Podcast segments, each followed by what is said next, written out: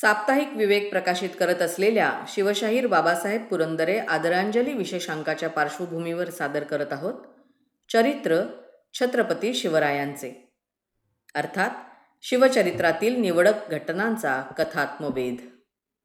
आधार शिवशाहीर बाबासाहेब पुरंदरे लिखित राजा शिवछत्रपती.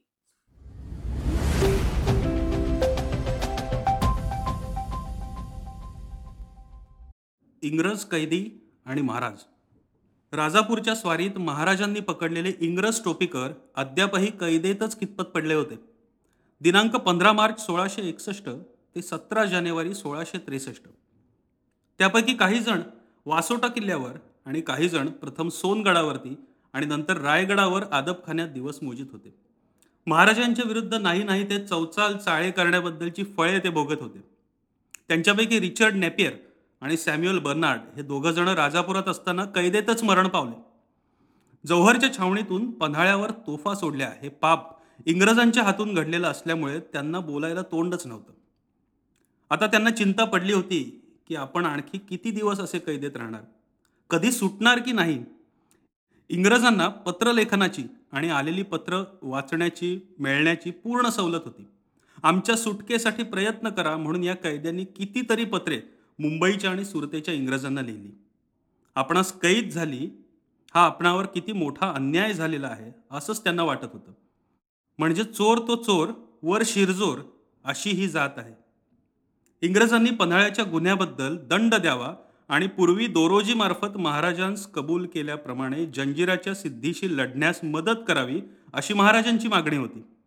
इंग्रजांच्या बाबतीत सर्व बोलणी चालणी करण्याचे काम रावजी सोमनाथ यांच्यावरच सोपवलेलं होतं. हे रावजी मोठे चतुर राजकारणी होते. अर्थात इंग्रजही काही कमी नव्हते. ते काही तुरुंगात फक्त जांभया देत बसलेले नव्हते. पत्रव्यवहारातून मुंबई सुरतेशी आणि रावजी सोमनाथांशी त्यांची राजकारणी लिहिणी बोलणी चालूच होती. हेनरी रिविंग्टनने सुरतेस आपल्या इंग्रजी वखारवाल्या गव्हर्नरला दिनांक दहा जून सोळाशे एकसष्टला एक लांब लचक पत्र लिहून शिवाजीकडे आमच्या सुटकेसाठी प्रयत्न करा म्हणून राजकारणे सुचवून आग्रहाची विनंती केली. इंग्रजी माणसाचा स्वभाव समजण्यासाठी हा पत्रव्यवहार अगदी पुरेसा आहे. कैदेत असतानाच हेनरी रिविंग्टन फार आजारी पडला. तेव्हा बरे वाटताच परत येईल अशा कबुलीवर त्याला महाराजांनी मुदतीची सुटका आजच्या भाषेत पॅरोल दिला. यात दुसराही हेतू होताच की इंग्रजांनी आपल्या वरिष्ठांशी जंजिऱ्याच्या राजकारणासंबंधी बोलावे. हेनरी दिनांक सतरा ऑक्टोबर सोळाशे एकसष्ट रोजी सुरतेला गेला. तो एक वर्षभर तिथे आजारीच होता. शेवटी तो तिथेच मरण पावला. कैदेतील इतर इंग्रजांना सोडून द्या अशी अनेक पत्र सुरतेचा प्रेसिडेंट अँड्र्यूज याने महाराजांना पाठवली. परंतु महाराजांनी एकाही पत्राला उत्तरच पाठवलं नाही. कारण या पत्रात दंडाबद्दल किंवा जंजिऱ्याबद्दल काहीच गोष्ट नसेल. रिकाम्या राजकारणांचा विचार करायला महाराजांना आता वेळच नव्हता.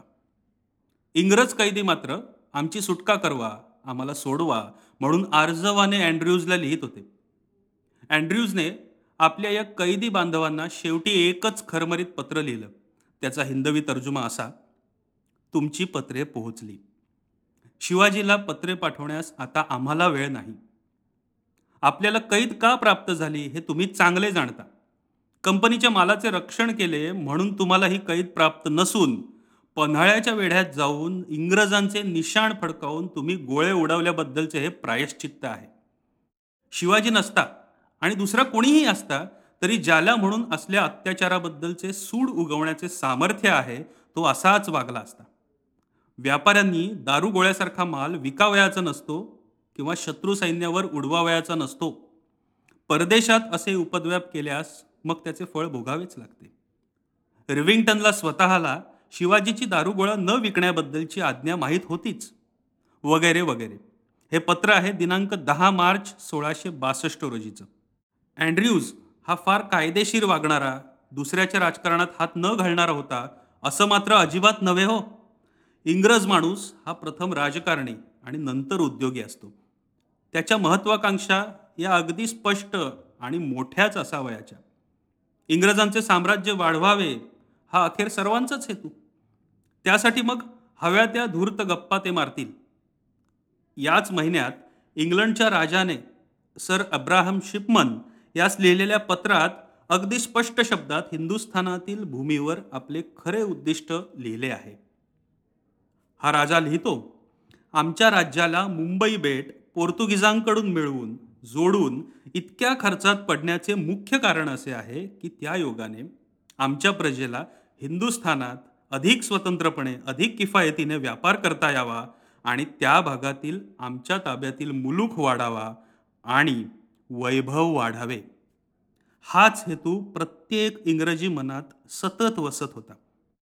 अशा या इंग्रजास सतत पथ्यावर ठेवावे आणि जेवढा त्यांच्या या अलिप्त उद्योगांचा स्वराज्याच्या वाढीसाठी फायदा घेता येईल तेवढा तो घ्यावा असा महाराजांचा हेतू होता. इंग्रजांनी केलेल्या अपराधाची शिक्षा त्यांना पुरेपूर मिळालेली होती. त्यांची राजापूरची वखार पूर्ण उद्ध्वस्त झालेली होती. त्यांचा सुमारे नव्वद हजार रुपयांचा माल त्यावेळेला जप्त केलेला होता. त्यांची तीन माणसे मरण पावली होती आणि इतरांना पूर्ण दोन वर्षे तुरुंगाची हवा खावी लागली होती. या दोन वर्षात राजापुरातील त्यांचा व्यापार पूर्णपणे बसून हजारो रुपयांचे नुकसान झालेले होते. शिवाय जंजिऱ्याचे राजकारण साधून घ्यावयाचे होतेच. आणि म्हणूनच एवढ्या कडक शिक्षेनंतर दिनांक सतरा जानेवारी सोळाशे त्रेसष्ट रोजी महाराजांच्या हुकुमावरून रावजी सोमनाथांनी इंग्रजांना किल्ल्यावरून काढून राजापुरात आणले. ही तारीख आहे दिनांक एकोणतीस जानेवारी सोळाशे त्रेसष्ट. यावेळी रावजी सोमनाथ खारेपाटणास होते. ते राजापुरात आले. आणि त्यांनी हुकूम देऊन या इंग्रजांच्या बेड्या तोडल्या.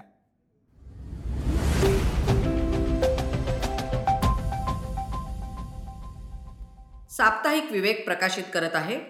शिवशाहीर बाबासाहेब पुरंदरे आदरांजली विशेषांक. शिवऋषींची शिवसृष्टी.